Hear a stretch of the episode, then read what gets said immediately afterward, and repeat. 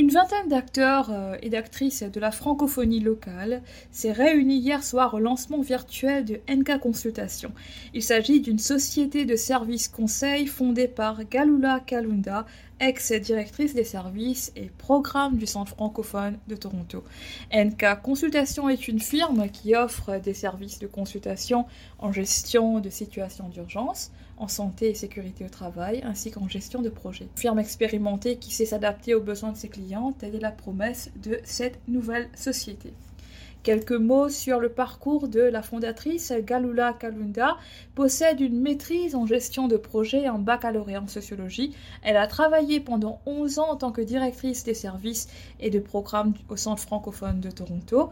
Euh, elle avait sous sa direction 30 employés et coordonné la gestion de 27 programmes afin d'offrir des services de qualité à la clientèle. Plusieurs témoignages ont été livrés lors de la soirée euh, par notamment des acteurs de la communauté francophone locale, à l'instar de Monsieur Serge Paul du Conseil scolaire Vie un Monde.